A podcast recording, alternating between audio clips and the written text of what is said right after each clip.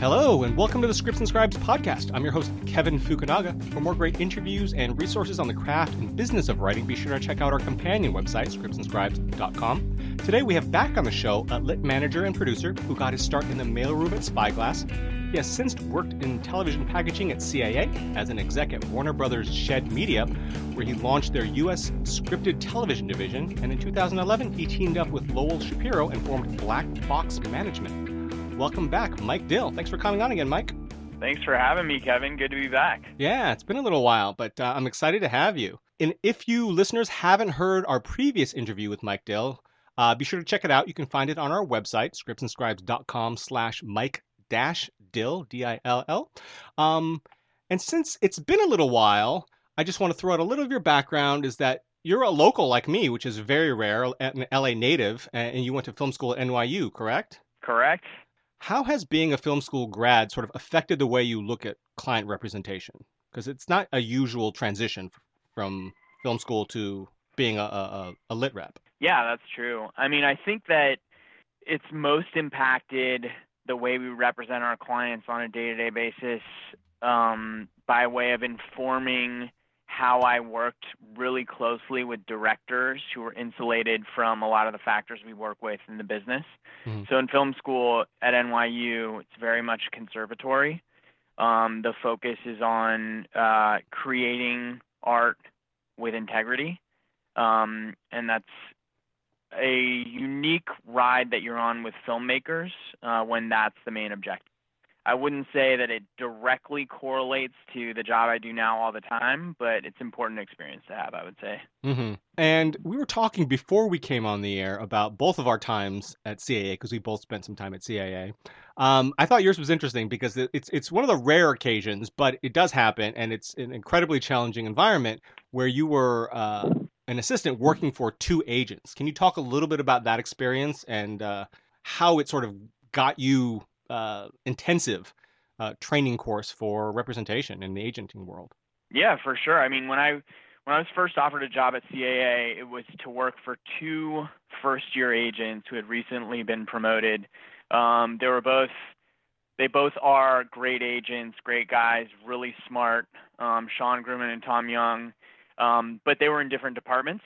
Mm-hmm. So for me, oh wow, uh, working yeah, one was a literary agent, TV lit, and one was a talent agent, and those were very, very separate departments, and still are at CAA. Mm-hmm.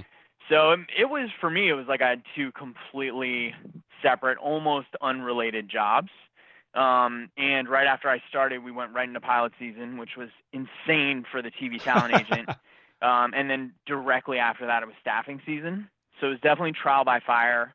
Um, it was like a high volume of submissions, appointments, all that kind of admin stuff you deal with as a first year assistant. Um, only mine was kind of double. And I think like anybody working for an agent who's at the very start um, of being an agent has a unique experience, and I definitely had that. But it was hmm. great, you know. Ultimately, I learned a lot about how it worked for younger agents at the company, mm-hmm. um, and I was exposed to a lot in my first year. So all in, I think it was a win.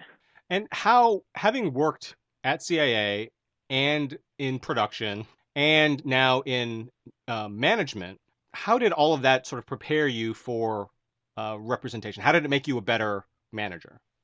I think, like for us, we deal with um, our agent partners who we share our clients with um, all day, every day. Mm-hmm. So, understanding how it works internally at agencies is obviously super helpful for us, and we want to be good partners for the agents we share our clients with.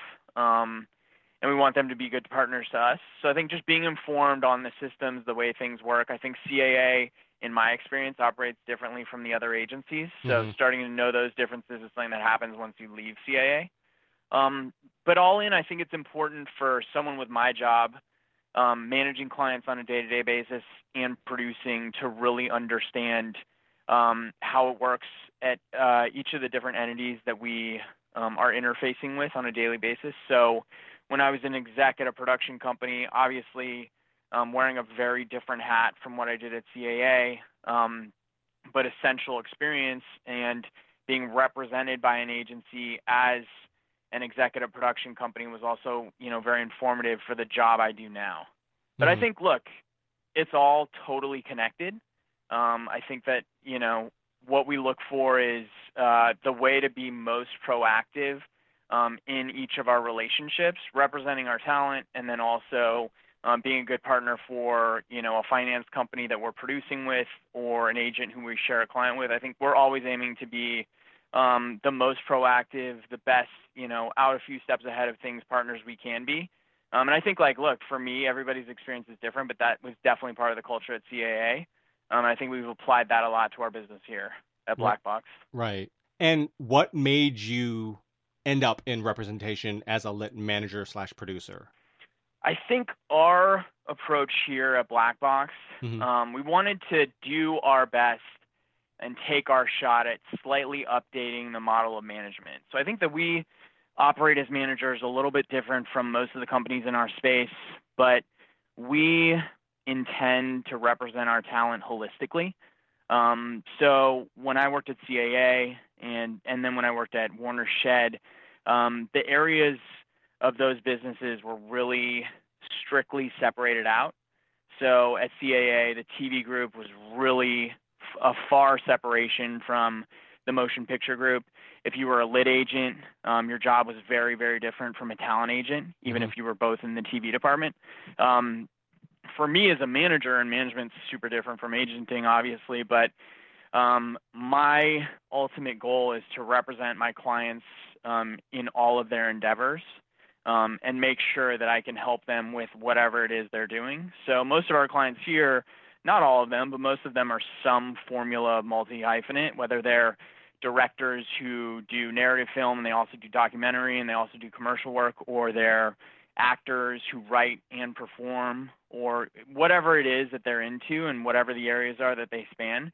We feel like, you know, those traditional boundaries between um, different mediums and types of content are becoming less and less relevant every day. Mm-hmm. And we feel that black box is an answer to the way that all of that's headed. No, yeah, I mean, absolutely. A lot of these lines are being blurred. I mean, maybe 10 or 15 years ago, it, they were the lines were much more defined. Like film people would not would have to they, they feel like they're taking a step back working in television and now that's absolutely not the case. And you know with new media and the internet and all these streaming services and everything. So yeah no that's a that's a great uh, business model. So i wanted to talk to you a little bit about for for those emerging writers out there, those newer emerging writers, what is the difference between an agent and a manager, and why does a writer need both? Do they need both? That is such a common and nuanced question. Sure. Nuanced answer to that question, but I mean, it's um, it's totally valid. We get asked that all the time. I think depending on who we're talking to, uh, we give a different piece of the answer, but overall the answer is the same. Um, the way that the business works right now, managers are a little bit more embedded in the creative process with mm-hmm. their clients, writers, directors, performers, whatever. Um, agents are a little less embedded in that. Um, managers can produce, agents don't produce. Um, there's affiliate production, um, which is part of the battle the WGA is fighting with the ATA right now, but that's a whole separate issue. Mm-hmm. But in general, um, for me as a manager, many times I'm tasked with building the initial part of a client's career. Sometimes agents are involved in that, sometimes they aren't, but for most of my clients, um, I would say probably close to 90%, I've gotten them their first job and I've transitioned them from a place where, you know, they weren't paying their bills from whatever their medium is they create in, from writing, say, um, mm-hmm. and then they go to the point where they are paying their bills from doing that. Um, agents these days, just because the way that most of the agencies operate, are a bit more transactional. Um, by necessity, they have to represent a larger number of clients, so it's a little bit less personal, a little bit less hands-on. Um, but that being said, what you want as a um, is a good team that works well together. Um, I would say before the whole WGA ATA conflict, um, probably almost 100% of our clients had agents in addition to their representation by us as their managers. there are a few exceptions. You know, we definitely had people who just don't like working with agencies or didn't need one for whatever reason. But for the most part, you know, we share our clients with agents who are good at doing what they do, and we thrive off of those partnerships. Um, but I think that it's important for creatives and for talent um, to know what they're looking for in each relationship that they have. You know, for me, I represent my clients. I don't work for any agency, so um, at the end of the day, uh, my loyalty is to the client. Mm-hmm. But that being said, you know, there's uh, there's a lot to be said for a good relationship um, with an agent from the onset of a career, and sometimes agents do break talent in the early years of their career too. It just it totally depends. Um, but I think the main differences come down to um, how close the relationship is, and also uh, how much um, creative development is involved in the relationship. That's a big part of it too. Right. Um, and since you had mentioned uh, it, the WGA ATA standoff, how's it affected your business and uh, that of your writer clients? Uh, it's affected us a lot. You know, I think like there are so many sides to look at with what's going on, but in general, you know, I think the battle that's being fought is an important one, and it was only a matter of time before um, the packaging structure was going to be questioned. Um, mm-hmm. Um, affiliate production, some people think that that kind of pushed it over the edge um, and made this happen sooner. But in general, you know, any of our uh, of our clients who are members of the Writers Guild, which is a lot of them, had to fire their agencies. So what that means on the TV side is that um, during staffing season this year, for example, was a bit of a free for all. It was a lot messier uh-huh. than it normally is. Um, there was a lot of direct submissions to showrunners. Um, it was tougher for things to happen in an organized fashion, um, and it's, uh, tracking for staffing season was just a bit all over the place. On the feature side, I would say everything in general is a little bit um, more up in the air in terms of how this situation is going to benefit members of the Writers Guild. But one of the big things, one of the big unfortunate byproducts was that um, writer clients who had feature projects being actively packaged at their agency, that kind of stopped and stalled out for mm-hmm. the moment. Mm-hmm. Um, so in general, I think like, you know, we absolutely support the Writers Guild in what they're doing 100%, you know, and, and the Writers Guild is doing their job to represent um, and protect and serve our clients. So we're in full support of them. Um, but like with anything, with any of these battles, I started my career um, right around the time of the first writers' strike um, that happened since I've been in the industry in 2007. And look, there was a lot of fallout from that. And I mm-hmm. think ultimately there were some gains made. But when we step back from it, I think that our industry is changing a lot quicker than it used to. Um, and I think there's a lot more change ahead. So I think that this kind of thing is something that, you know, first off, we as a company are, you know, absolutely ready for and lean into. Um, you can look at it like disruption. There's going to be more change ahead, and, and we're here for it. But um, in general, I think that hopefully this will be a net positive for everyone. Um, but I think that's yet to be determined. Right. And uh, if you had to guess, uh, how would you see the dispute being resolved? Like, what do you think is going to happen? How long do you think it's going to take if you just had to take a guess? I mean, everyone right now is pretty negative about it in terms of the outlook. A lot of people seem to think that this is going to go on for a while longer. Um, I think I would guess that there's a chance that we might see more of what happened with Verve a few weeks ago. Mm-hmm. Verve signing the code of conduct. Right. Um, I think that you know for a lot of agencies, packaging isn't as essential to their business. So more of that, I, I think is, you know, there's a high possibility of that happening.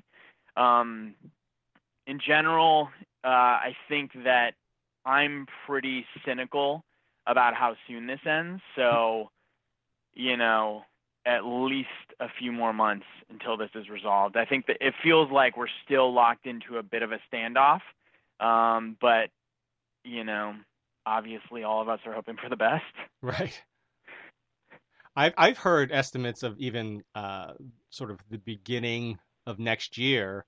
In other words, like waiting through a whole uh, television development season, you know, and seeing how that plays out before you know, and, and before also the money starts to run out because all the packaging and all the the deals that have gone through last year are still sort of you know coming through, but pretty soon that's going to start to to change and dry up and things. Um, obviously, the long-standing deals are still there, but you know they're not going to be getting newer deals, and eh, you know from staffing and, and from packaging and you know from these development deals coming up. So anyway, that's what other people have have thrown out there as a potential for how long it's going to. Yeah, I would say I would say that's not unlikely at all. Yeah. As a writer, how do you know it's time to change reps? Like, what signals should a writer look for when considering like if their rep is still fully invested in their sort of working relationship? I think that like each relationship um, is its own thing. It's very personal.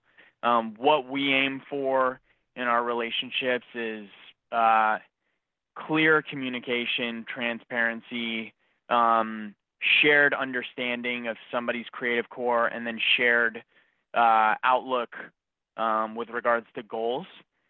But in general, you know, you, I think people should feel like uh, their relationship with somebody who they're working closely with is genuine. Mm-hmm. Um, and just like any other relationship in life, I think, you know, you probably have a gut feeling as to whether something's working and is productive for both parties or it isn't.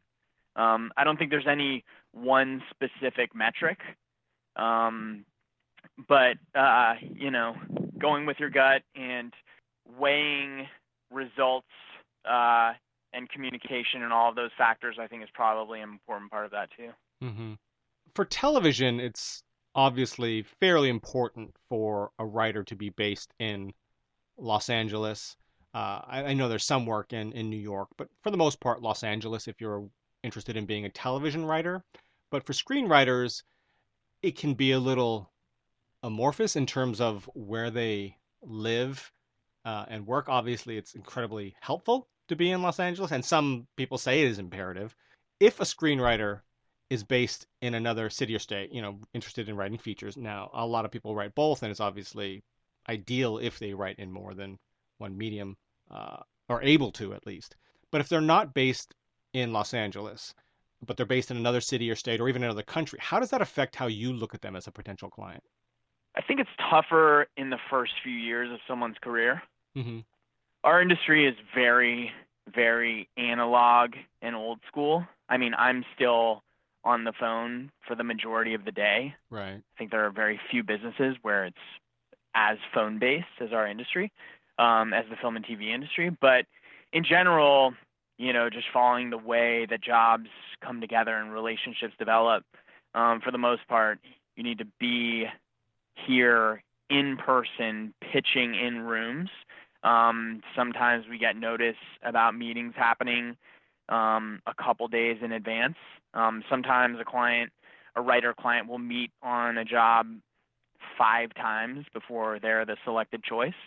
So because of that, you know, if you're competing for a job, on the feature side, definitely on the TV side. But you know, if we're talking about features, if you're competing for a feature job, and let's say it's an open writing assignment at uh, a studio or it's an adaptation job or something, um, it's likely that you're going to be competing with other writers who are at or around your same level, and those people are going to be meeting in person um, to pitch and win the job in the room. So if you're not here to do that, it's very difficult to make the strides you need to make in the in the first few years. I would say that once you have a reputation, um, you have some incoming business, it's a lot easier to not be here. But that being said, um, winning jobs is still primarily done in person. Mm-hmm. It's crazy. I mean, it's you know, it's unlike other industries, and it is very, very just old school seeming, but that's the way it works, 100%. Right. Now, if a if a writer isn't currently based in Los Angeles, but you love their writing, how much time would you expect them to be here? Because some managers are like, okay, I can, if their writing is brilliant and if they're amazing, I can sort of work with that for the short term. But like, how often and for how long on average would you expect a client or prefer a client to be in Los Angeles if if they couldn't move right away? What we do with clients, like we have a few clients who are in New York, we have a few clients who are elsewhere. Um, what we'll do is once they have a great new piece of material that's ready to go out to the world, um, we'll get some lead time, um, get the script out there, uh, and then schedule them to come out and be in LA for usually at least a couple months. Hmm. Um, hmm. What you want to do is have enough time for them to make the rounds. Probably want them to meet on some jobs while they're in town to make their trip worthwhile. But uh, just because of the nature of scheduling, how much advance time we need, you want to be here for a significant amount of time. But it's tricky. I mean, you'll you'll find that a lot of reps are wary about it because I don't want a client to come out here, spend two months here, and not leave town without a brand new job or without having something secured as a result of the time they've spent here. Right. But it's a lot easier to connect on something if you're just here full time. Sure. So if a writer is considering a move to Los Angeles in the near future, when as their rep would you say that you think they're ready from sort of a writing and career perspective, like taking out the whole financial aspect of it? But when do you think, from a writing and career perspective, they a, writer should consider a move to Los Angeles? I think it's really, again, I think this is one of those things that's super, super personal. But if you don't already have a career, or if you don't already have um, a locked in job as a writer, but you want to move to LA, um, I would never encourage someone to do that unless they're doing it entirely on their own volition. Mm-hmm. Um, there are just so many contingencies and so many maybes to breaking as a writer that I think it's like for you know a lot of our clients uh, when we first started working with them they worked as you know they worked in retail or they had a catering job or they worked you know at, as a barista or whatever it is. Um, and that's just because that's the nature of things. You know i think for me i would always be hesitant encouraging someone to move out here. If somebody's you know dead set on doing it um, we have a client who uh, moved to la um, i think for the most part as a result of having us as representatives from another country um, I would have never encouraged this client to do that. Um, this client did that without telling us exactly uh, what the decision making process was. it ended up working out really well. Um, but I think that it was just a chance they were willing to take um, and not something I would encourage. But look, you know, it's it's difficult to succeed with plan A if you do have a plan B. That's one way to look at it. Mm-hmm. Um, I would say that like for me, what it comes down to is two big components, and this is maybe going beyond the question you asked, but for our clients, we need to represent people who are doing something special and something unique as a creative. That's obviously one side of it. Something that we want to represent people who are telling stories that we feel and agree need to be told and should be told. That's one part of it. The other part of it is like, look, you know, to start your career and to get jobs, you're going to be auditioning and winning people over on who you are and the viability of working with you on and sometimes you know a big part of it is just like on a personality basis. Um, but you're you're convincing people to have the confidence in you to get something done and to deal with tricky components and layers of creative bureaucracy and all that stuff. So i think if we see both sides of those um, and it's there's a clear path to getting somebody on the road that they want to be on and, and getting them on a successful road, um, then I think like we're a lot more confident in people taking that leap and moving here. But I think in the first years before there's an existing career, it's a personal decision. You know, right. you just have to decide if you're going to take that chance on your own. Right, right. If you take a meeting with a writer, you've obviously already read the material and, and liked it. But when you take a meeting with a writer for the first time, what kind of things are you looking for in that meeting? For us, like the way that we see it is we're kind of like everything's safe and okay over here because we just genuinely want to get a sense of who someone is. Um, we want to like them if we're meeting with them, and we just want to see what they're like. Um, so I don't think there's any wrong way to take an initial meeting with us. Um, obviously, if I'm going to send somebody out for a hundred meetings all over town and push them for jobs and ask my friends to meet with them and consider them, you know, how I feel about how they present in a meeting and who they are and how they communicate. Those are all extremely important things. Mm-hmm. But there are so many ways to be um, to give a good meeting and to give an effective meeting. Um, so I don't think there's any one way that people should focus on. But a big part of it for us is just people who can be themselves um, and who uh, who can communicate extremely clearly about who they are creatively and why they want to do the work that they want to do. I think more than ever, um, there's a focus uh, in our business on buyers wanting to hire people for jobs who are the only person who could tell a certain story. Right. So it's very it's very much about authenticity um, and expressing why your background um, is relevant to whatever project you're discussing. So for us, the more we can know about someone, the better. You know, and the more they can be themselves and you know discuss what their real sensibility is, that's the most helpful thing for us. Right.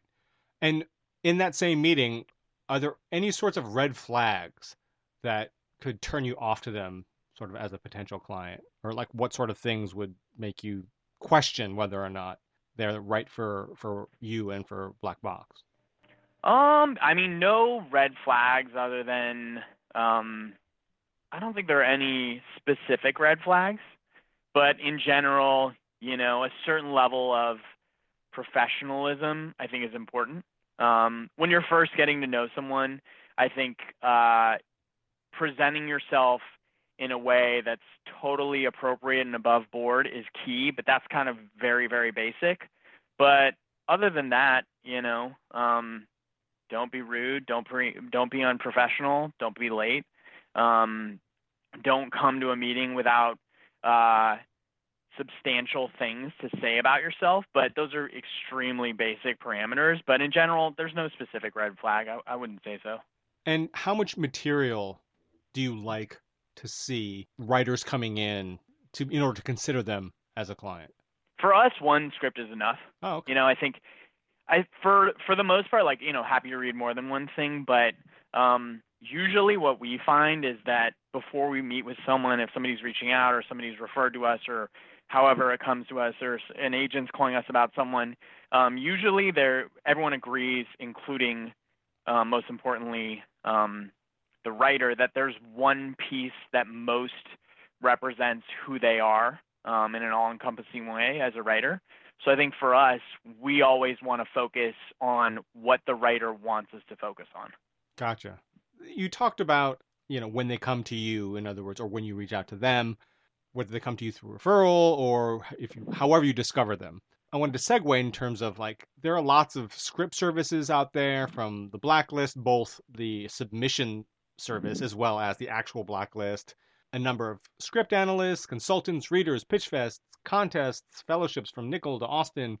Um, which ones do you think are worthwhile for writers? Which ones do you take seriously in the industry? I think that there are valuable components of all of the script services. Um, for us, uh, we get a lot of um, unsolicited material that comes in on a daily basis. Um, there's too much for us to uh, devote time to looking at everything. Um, but we do have staff here who helps us with that. Um, that's a key part of our process. Um, I think that uh, there's value in all of the script services. What we're finding these days is a lot of times it's some formula of multiple script services presented as a whole um, that can get our attention. But uh, there's no one that we're dedicated to or we think is better than the others. Mm-hmm. In your opinion, what qualities or skills set is essential to being a successful writer? You had mentioned obviously professionalism, uh, being hopefully not socially awkward, too socially awkward in meetings if at all possible, being able to to give information, you know, be a storyteller because that's essentially what you are, uh, and being yeah. able to relay that information in meetings. What other qualities do you think are essential to being a successful writer? And you know, because it is a business, it's not just putting words on a page. Yeah, absolutely. Well, first, let me note that I think you can be socially awkward if you can pull it off. but I think if you're not pulling it off, then it's just awkward and not fun for anyone. But to be a successful writer, I think that first, it's important to identify how you want to work within the business. Um, writing a project uh, at a studio or a finance company or a streaming platform or a network um, with producers, um, with uh, people from the studio or the platform or the network involved, with potentially talent involved, with a director involved. Anything on that side where you're being paid to write something for an entity is a completely different undertaking than writing a spec script. I mean, there are close to no similar parallels when you're doing one versus doing the other. So, you know, is writing for, you know, a team of people giving creative input that you're uh, contractually required to take, is that something that you want to do? You know, and is that, do you feel like um, you have the skill set to interface with people? You know, for what we're seeing, you know, a ton more of over the past whatever since we started the company in 2011 you know, so many of these projects that our clients are getting hired to write are already packaged with either a director or a lead actor or both. So, you know, when you're writing a project, you might be getting notes from an actor who's never written anything um, on your first draft or before you start your first draft. Is that something that, you know, you want to be a part of? Is that a creative process that you think you could uh, do well with and succeed with? And if it is, great. You know, there's a ton of work out there, and there's enough for everyone. Um, I think that you know, are there stories that you feel you need to tell, um, and you have the creative aptitude and the skill set to tell? Um, for a lot of for writers on the earlier side of their career, like, are you reading scripts a lot? It seems so rudimentary and obvious, but you know, there's a clear difference in reading work from writers who are reading other scripts constantly versus writers who aren't doing that as much. Right. Um, so I think there's a lot that goes into it, but you know, saying something, telling a unique story in a unique way is still kind of like um, the golden duo in our minds. Right. And you had mentioned hyphenates in your business model, especially with the changing landscape of film and television and the internet, new media. As a potential client who may be a writer director or a writer actor or you know uh, whatever they happen to be a hyphenate of, is that one more appealing to you to have a hyphenate, and two, is it more difficult, for example, if one was a good actor performer but not necessarily as good of a writer, or a good director but not necessarily a great writer, or something like that? So I guess it's a twofold question. One, does that hyphen make them more attractive to you uh, because of your company sort of philosophy? And or is it more difficult some for some for many people obviously being good at multiple things to the point where they're competing for jobs at a professional level? That's a good question. Um, i think that in general we represent a lot of people who are not multi hyphenates mm-hmm. um, but we also represent a lot of people who are. Um, what it comes down to is whether we're attracted to uh, the picture as a whole and who this person is as a creative as a whole. Gotcha. Um, we are of the mindset that um, rising tide is going to float all ships, and uh, if you're an extremely talented writer and you mm-hmm. really want to get your break as a director, what you're doing as a writer and what we're able to do for you in your career as a writer is going to help us to put you into your first great opportunity as a director and vice versa. Um, we have clients here who are extremely successful directors who really are doing this to write, you know, and we're figuring that out for them. We as a company are pretty fearless about transitioning our creatives into areas that they haven't yet succeeded in. Mm-hmm. Um, we've been like that since the first days, but I think more and more there's an opening in the community for people who do write, direct, perform, and do it all for themselves. And we're seeing that, um, you know, that's not a completely untested route. But I think that for anyone who is doing more than one thing out there and is really devoted to that, um, it's important for you to make sure that your representative is on board for all of that. Right. For us, we would, you know, if somebody was an extremely talented uh, writer who also wanted to direct, but maybe they just weren't there at all as a director, um, as long as they could understand, look, this is, uh, you know, this is we're at the beginning of this process and there's still growth to make, um, we could get on board for that. But you don't want to sign with somebody who doesn't believe in who you are as a whole. And so I think we, and on the flip side, we wouldn't want to sign someone who we don't believe in right, as a whole. Right.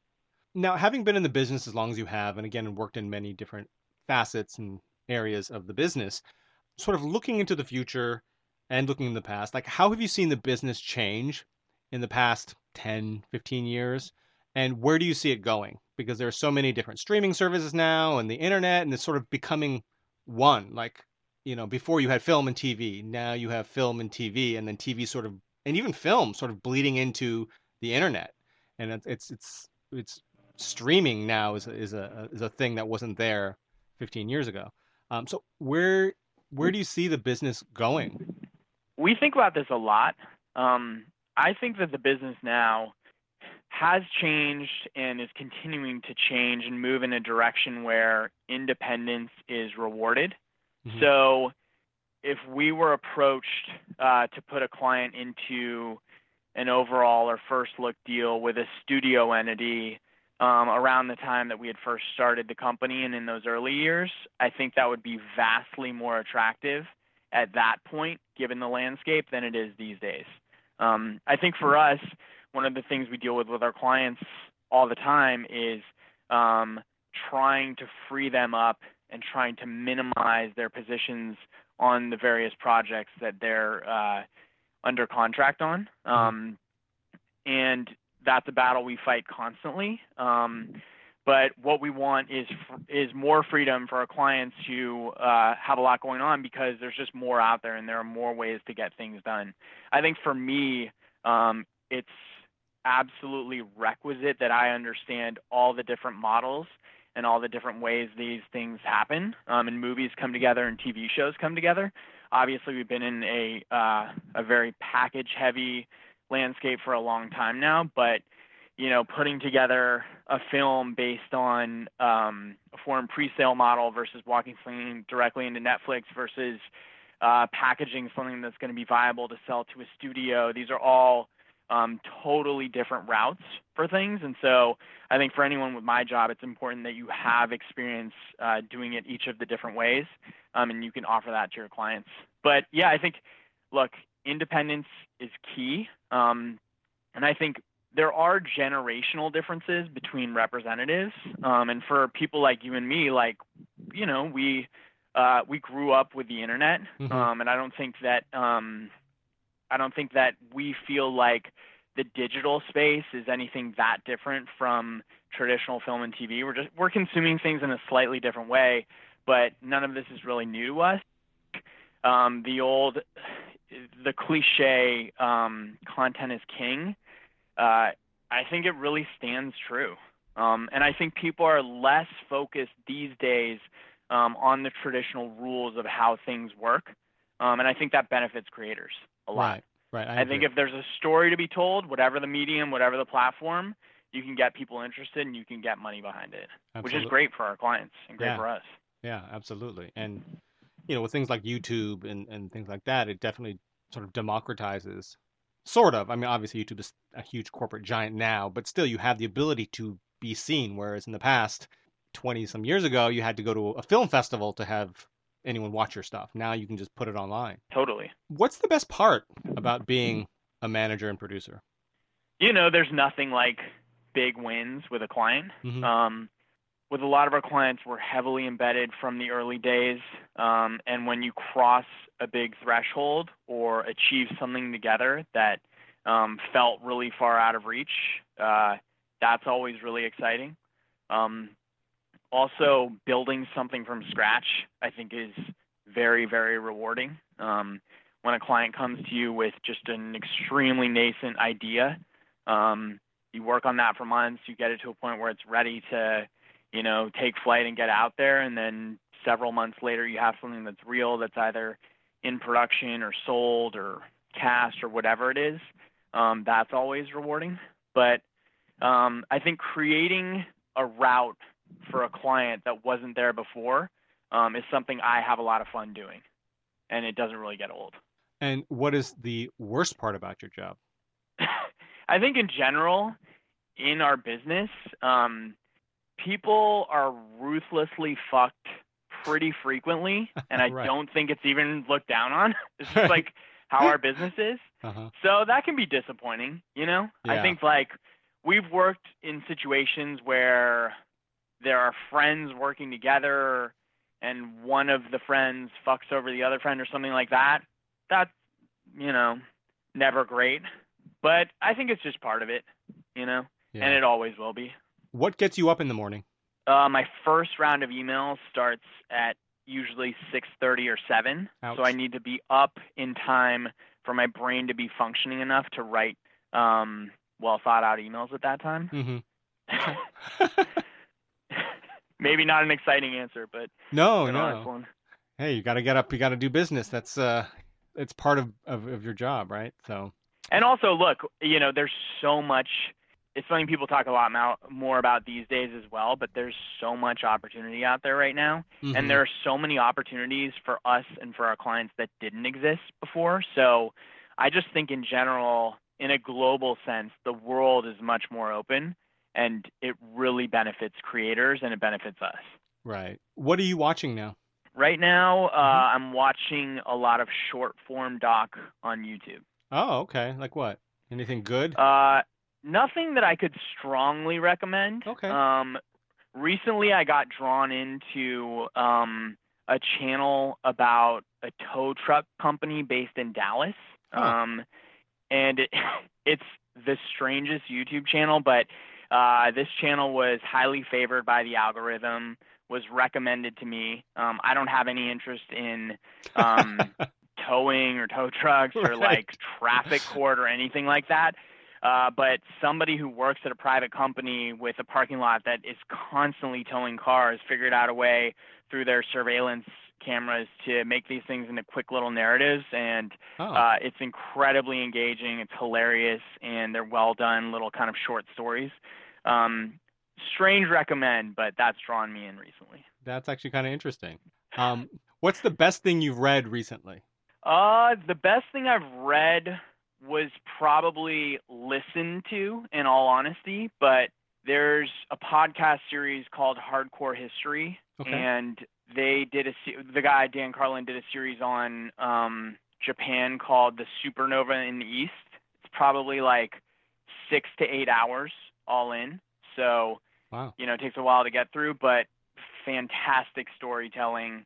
From my understanding, uh, Dan Carlin is a history professor who tries to triangulate um, the grit, real, truthful history from multiple sources and biographies and different accounts from historians in different countries all over the world. So the approach to um, retelling of history is very different from what we learn in school um, and what you're taught in tech textbooks, and it's completely fascinating and really engaging. Highly recommend that. And where do you listen to your podcasts? Like when you're working out or when you're commuting?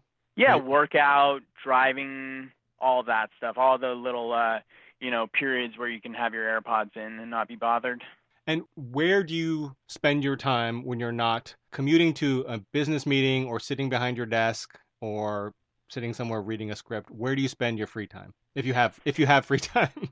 I have some free time. I mean, for me, I think um, we should all be outdoors more. Hmm. So very dedicated to that. Um, I'm a major fan of the mobile office. You know, we have to be again. It's this whole thing of like we're an analog phone call meeting in person business. So there are a lot of days where you're in meetings all day or you're in the office all day. But for me, I think if you can uh, be outside, whether you're in front of a screen or not, but you can be not under a roof in sunshine, I'm always for that. I do that as much as I possibly can. I Oh. think we should all do more of it. Yeah, I agree. That's great. Yeah, no, absolutely.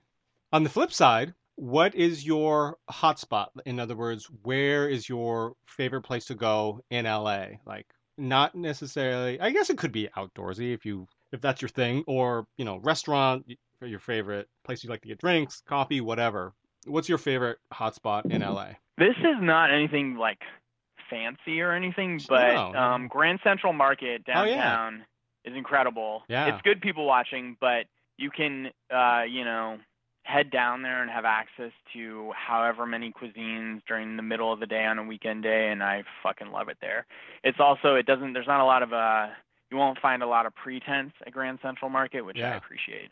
Yeah, no, I mean I think that's it's a fantastic place. If if listeners out there have never been there, it, it doesn't it feels like LA because the people are definitely LA and it's obviously down you know downtown LA, but it feels like a, a different generation almost.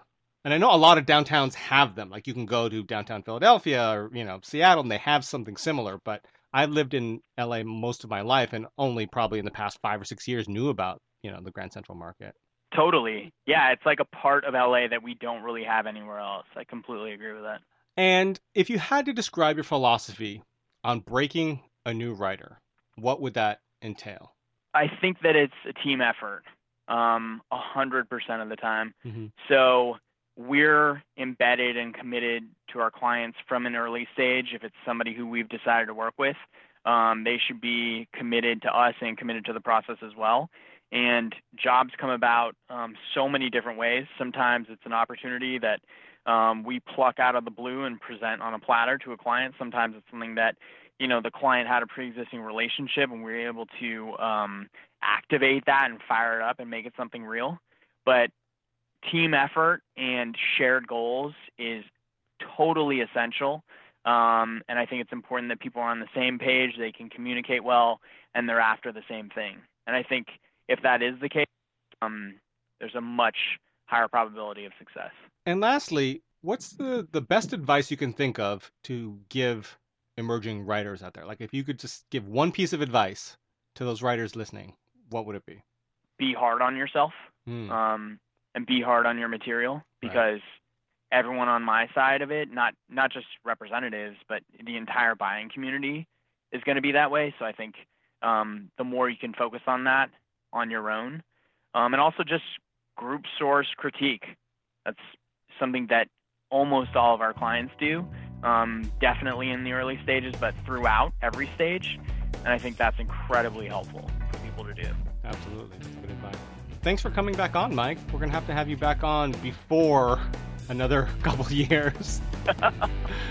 Thanks for having me. I could talk about this stuff all day. Hopefully, I didn't drone on. Always great talking to you, and I appreciate you having me. And if you have any questions about the craft or business of writing, you can send us an email to ask at scriptandscribes.com or send us a tweet to at scriptscribes.